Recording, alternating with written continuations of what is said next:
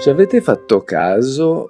Noi in Italia siamo ricchissimi di paesi belli, storici, centri storici che vanno dalla epoche romane per poi passare a paesini, borghi stupendi medievali, a paesi eh, caratterizzati dal Rinascimento italiano, per poi passare al barocco o al neoclassicismo o all'Art Deco eh, italiano.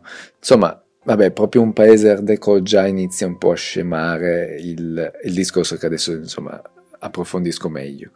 Il concetto è che, non lo so, è un'idea, è una riflessione che mi è venuta in mente, per cui una volta si costruivano città, paesini, secondo una corrente architettonica di quel periodo, come se oggi tutta la, la, città o una parte di città si trasformasse e facesse dei rinnovamenti tali da avere delle caratteristiche che anche nei prossimi anni siano riconoscibili, per cui le generazioni future diranno ah, guardate quel paese è caratterizzato dall'architettura moderna, contempo- contemporanea, non per noi contemporanea di oggi, ma non lo so, magari si chiamerà uh, high tech, per esempio, perché esiste, anche se non c'è effettivamente un centro di questo genere.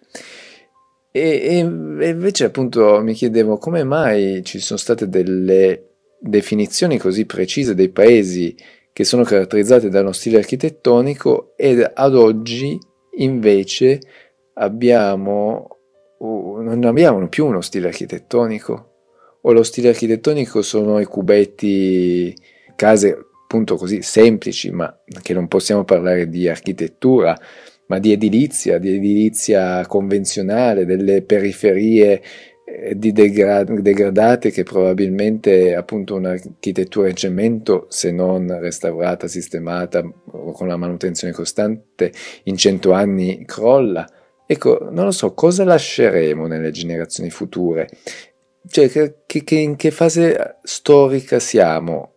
Architettonicamente parlando.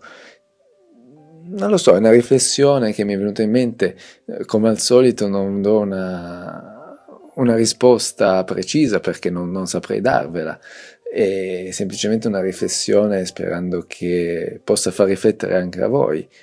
Cioè, in che contesto ci troviamo?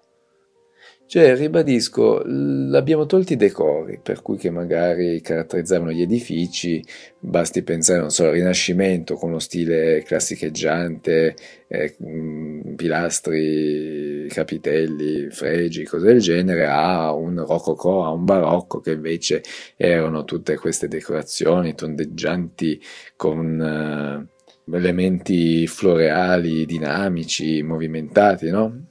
E quindi parliamo di una base, un'architettura semplice per poi avere delle decorazioni che caratterizzano il, la fase storica in cui si trovavano. Oggi queste decorazioni le abbiamo eliminate. E quindi che cosa caratterizza l'architettura? Beh, forse mi viene in mente la tecnologia. Adesso sicuramente ci sarà un punto netto nella storia, c'è un punto netto che è nei primi del Novecento, quando si è inventato la, la, il cemento armato, per cui anche le case di oggi, bene o male, probabilmente quasi tutti abbiamo delle case in cemento armato, poi caratterizzato da finestre, ampie finestre, dalla tecnologia del vetro, del, dei rivestimenti che utilizziamo all'esterno. Però sono tutti elementi che ormai servono per durare poco, alla fine non dureranno in eterno.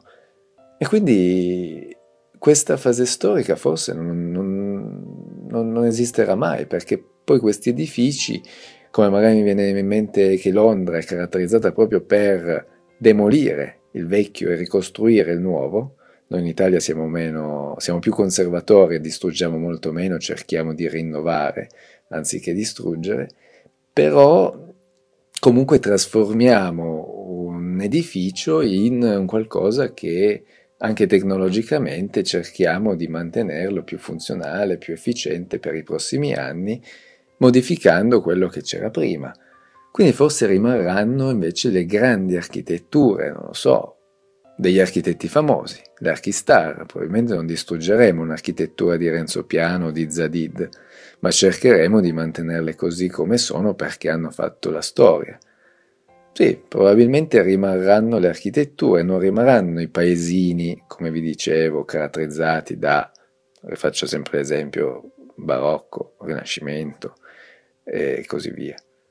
Sì, questa è una, una possibile risposta che, che do.